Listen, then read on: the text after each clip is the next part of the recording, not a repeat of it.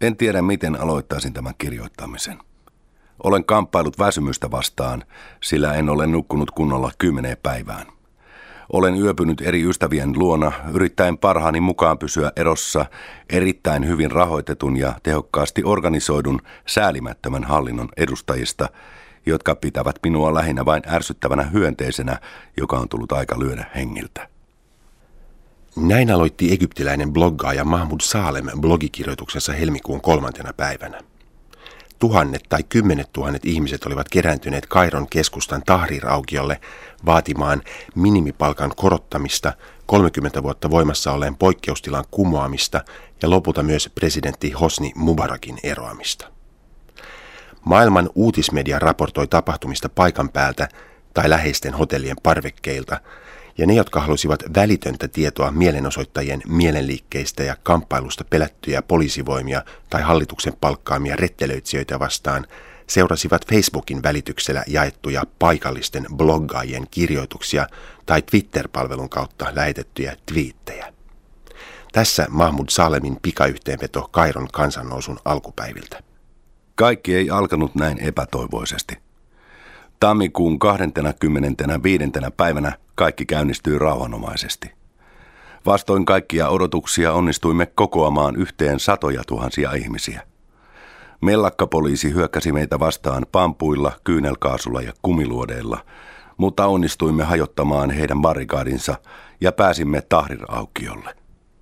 Hallitus vastasi sulkemalla matkapuhelinyhteydet alueella, ja keskiyön jälkeen he hyökkäsivät aukiolle ja ajoivat meidät pois – Seuraavana päivänä yritimme palata Tahrir-aukiolle. Ja myös sitä seuraavana päivänä. Sitten tuli perjantai ja internetin ja puhelinliikenteen katkaisemisesta huolimatta, hallituksen rosvojoukoista, kyynelkaasusta ja luodeista piittaamatta, valoitimme aukion uudelleen. Siitä lähtien olemme taistelleet sen pitämiseksi. Bostonissa Yhdysvalloissa opiskeleen 29-vuotiaan Mahmud Salemin blogista tuli äkkiä maailmankuulu. Lähinnä sen vuoksi, että toisin kuin useimmat egyptiläiset bloggaajat, hän kirjoittaa englanniksi. Tunisian ja Egyptin kansannousujen kommentaareissa lännessä on jatkuvasti muistettu korostaa internetin ja nimenomaan Facebook-ryhmien osuutta mielenosoitusten koolle kutsumisessa. Egyptissä kansannousua ei silti pysäyttänyt edes Hosni Mubarakin hallituksen päätös katkaista Kairon puhelin- ja verkkoyhteydet päinvastoin. Suurimmat Miljoonien ihmisten mielenosoitukset organisoitiin helmikuun alussa, kun verkkoyhteydet olivat poikki, työpaikat ja kaupat olivat kiinni ja armeija oli julistanut ulkonaliikkumiskielon kello kolmesta iltapäivällä aamu kahdeksaan, Mahmud Salem kirjoittaa Rantings of a Sand Monkey blogissaan. Helmikuun kolmantena päivänä verkkoyhteys toimi taas ja hallituksen propagandakoneisto masinoi lukuisia vaikutusvaltaisia egyptiläisiä kirjoittamaan Facebookissa, että mielenosoittajien pitäisi nyt lähteä kotiin, sillä olihan presidentti Mubarak jo ilmoittanut, ettei hän aio enää asettua ehdolle ensi syksyn vaaleissa. Olen juuri nyt lähdössä Tahrir-aukiolle, mukanani lääketarpeita sadoille haavoittuneille. Tiedän, että tänään hyökkäykset meitä vastaan tulevat kovenemaan, sillä he eivät halua antaa meidän jäädä aukiolle perjantaiksi, jolloin olemme suunnitelleet vielä suurempaa mielenosoitusta. Toivomme, että kaikki tulevat paikalle ja kieltäydymme olemasta muuta kuin rauhanomaisia. Mikäli olette Egyptissä, tulkaa Tahrirille tänään ja huomenna perjantaina. On tärkeää näyttää heille, että kamppailu Egyptin sielusta ei ole päättynyt. Tuokaa ystävät mukananne. Tuokaa lääkkeitä.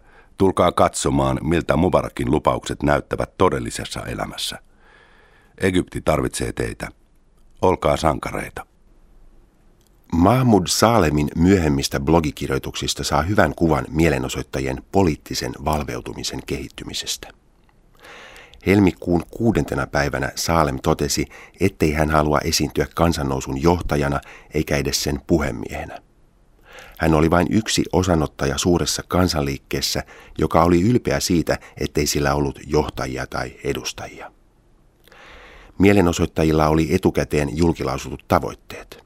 He vaativat demokratiaa, vastuullista hallintoa ja kansalaisvapauksia. Kansanousun pitkittyessä oli kuitenkin syytä arvioida mielenosoitusten saavutuksia ja määritellä tarkemmin, mitä tulisi tehdä seuraavaksi. Hallitus oli tässä vaiheessa eronnut. Presidentti Mubarak oli luvannut luopua vallasta ja parlamentin oli määrä ryhtyä laatimaan uutta perustuslakia.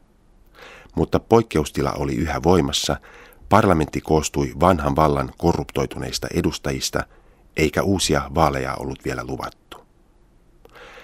Hallitus ja armeija valittivat sen sijaan, etteivät mielenosoittajat tienneet mitä halusivat, eivätkä nämä olleet kyenneet edes nimeämään keskuudestaan edustajia, jotka voisivat ruveta neuvottelemaan hallituksen kanssa. Suokaa anteeksi, mutta tuo on täyttä roskaa. Ei ole kyse siitä, etteivät mielenosoittajat tiedä, mitä he haluavat. Itse asiassa voitte lukea vaatimuksistamme kaikkialla. On pikemminkin kyse siitä, että vaatimuksemme eivät ole mitään neuvottelukysymyksiä. Ei ole mitään järkeä ruveta neuvottelemaan hallituksen kanssa ennen kuin useat meidän vaatimuksistamme on toteutettu. Samassa blogimerkinnässään Mahmud Salem kuitenkin ehdotti, että mielenosoittajien tulisi jo ryhtyä suunnittelemaan poliittisen toiminnan tulevaisuutta sen jälkeen, kun välittömimmät tavoitteet olisi saavutettu ja presidentti Mubarakin hallinnosta päästy eroon.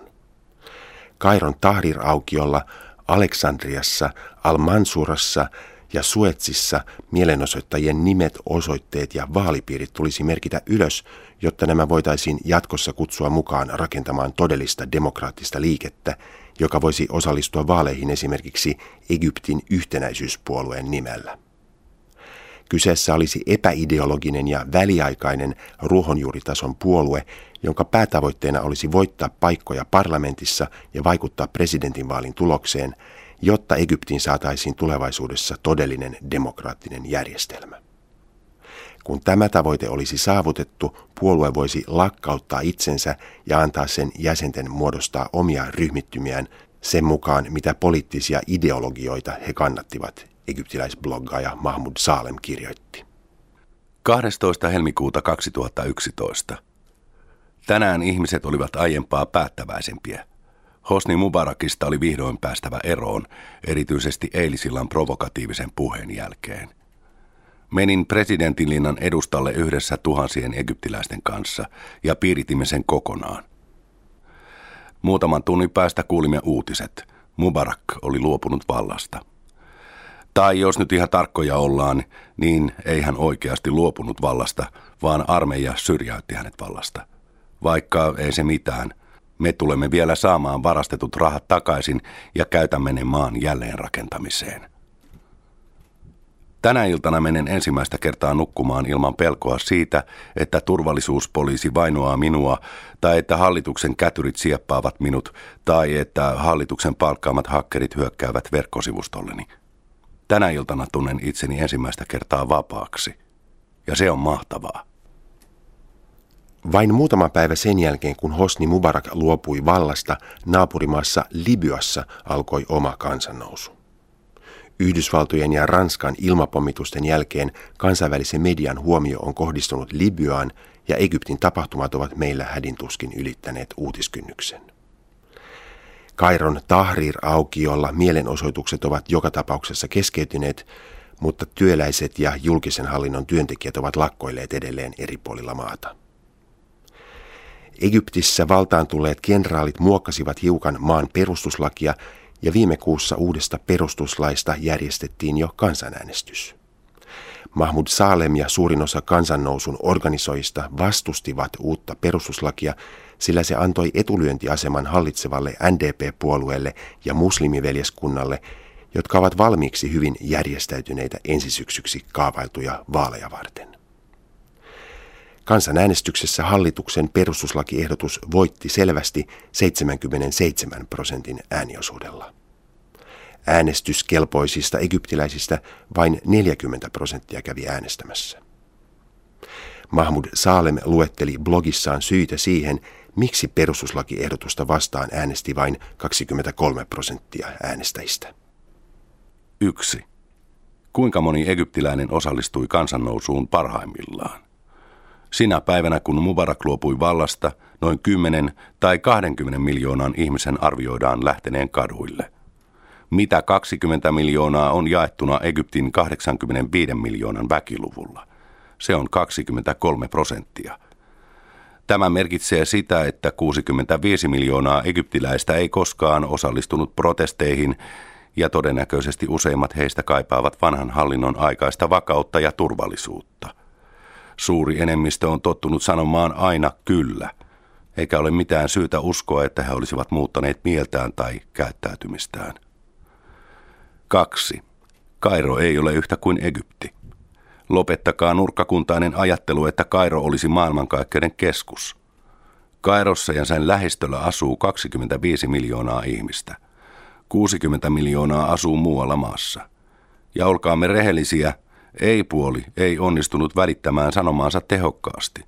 Meillä ei ollut TV-mainoksia, ei ruohonjuuritason kampanjaa eikä kunnollista debattia. Mahmud Salem jatkaa toteamalla, että mielenosoitusliike ei enää edusta tavallista kansaa ja että monessa suhteessa mielenosoittajien ja kansan enemmistön ensisijaiset tavoitteet eivät enää kohtaa. Siinä missä monet Tahrir-aukion mielenosoittajat haluaisivat kumota koko Egyptin hallintojärjestelmän ja nähdä oikeudenkäyntejä Mubarakin hallinnon pääpukareita vastaan, suurin osa Egyptin kansasta kaipaa ennen muuta parempaa palkkaa, parempaa elintasoa ja paluuta turvalliseen arkeen niin nopeasti kuin mahdollista. Mielenosoittajien kampanjointi poliittisten aktivistien pidätyksiä vastaan ei välttämättä herätä sympatioita kansan syvissä riveissä. Protestoinnin kohteena oleva armeija on monien mielestä tällä hetkellä ainoa osapuoli, joka kykenee estämään Egyptiä ajautumasta täydelliseen kaaukseen. No niin, nyt tulee vaikea kohta. Tämä on se kohta, jolloin lopetamme vallankumouksen leikkimisen ja opettelemme pelaamaan politiikkaa maan tulevaisuuden tähden.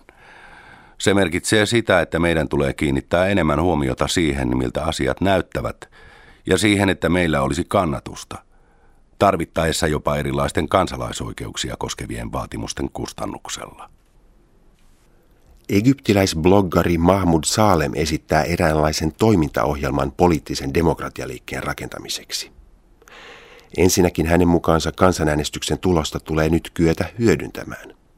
Voidaan nimittäin olettaa, että ei-puolen saama äänimäärä vastaa varsin tarkasti demokratialiikkeen kannatusta eri puolilla maata.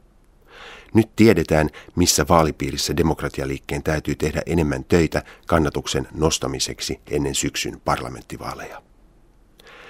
Vaalikampanjoissa tulisi Mahmud Salemin mielestä keskittyä kansalaisia välittömästi koskettaviin asioihin, kuten minimipalkan nostamiseen, mikä oli kansanousun alkuvaiheessa yksi keskeisimmistä vaatimuksista. Demokratialiikkeen tulee myös järjestäytyä ja jalkautua kaduille ja kyliin eri puolille maata voittamaan ääniä myös kansan suuren enemmistön keskuudessa, joka ei kuulu Facebookiin eikä käytä internettiä. Demokratialiikkeen pitäisi Salemin mukaan myös pyrkiä yhteistyöhön maltillisten imaamien kanssa. Mubarakin NDP-puolueen kansanedustajista ja heidän menneisyydestään olisi puolestaan kerättävä tietopankki. Lisäksi liikkeen tulisi valmistautua propagandasotaan paitsi hallitusta, myös islamistien muslimiveljeskuntaa vastaan. Siinä kaikki tällä erää. Mutta antakaa minun vielä muistuttaa, että olette voimakkaampia kuin uskottekaan. Olette pakottaneet Mubarakin ja hänen hallituksensa lähtemään. Olette muuttaneet tämän maan, antaneet sille tulevaisuuden, ettekä varmasti anna kenenkään enää kaapata sitä käyttäen hyväksi ihmisten tietämättömyyttä. Mubarakin NDP-puolue ja islamistit ovat vain saman kolikon eri puolia. Eikä kumpaakaan tule päästää hallitsemaan tätä maata enää koskaan. On aika nähdä asiat selvästi ja ryhtyä organisoimaan ihmisiä – nyt välittömästi. Ja mikäli kenelläkään on asiasta epäilystä, me tulemme voittamaan.